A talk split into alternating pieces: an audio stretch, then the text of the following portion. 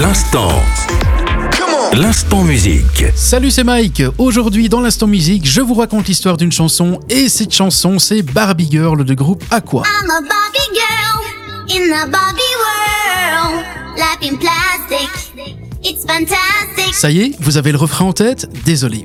Aqua est un groupe scandinave à l'origine du mouvement Bubblegum Dance et puis il connaît un immense succès grâce au titre Barbie Girl paru en 1997 sur l'album Aquarium. Alors j'ai fait le rapide calcul pour vous, c'était il y a déjà 26 ans. Hiya, Bobby. Hi, Ken. You want to go for a ride? Sure, Ken. Jump in. Le troisième single du groupe est un véritable carton puisqu'il s'en est vendu 8 millions d'exemplaires et le clip coloré cumule plus d'un milliard de vues sur YouTube.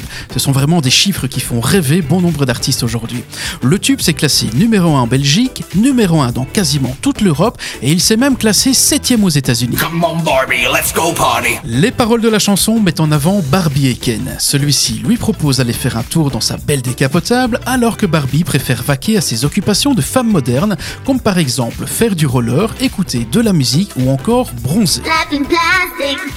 It's fantastic. En 1997, Mattel attaque en justice la maison de disques MCA et accuse le groupe Aqua d'avoir terni la réputation de Barbie et de l'avoir en quelque sorte transformé en objet sexuel, Hanky Panky.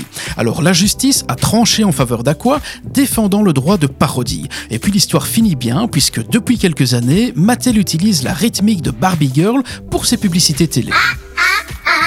Alors il faut aussi noter que Barbie Girl ne figure pas sur la bande originale du film Barbie qui est sorti cette année, mais il est néanmoins présent en forme de clin d'œil hein, dans le refrain remixé de la chanson de Nicki Minaj, qui elle fait office de générique de film.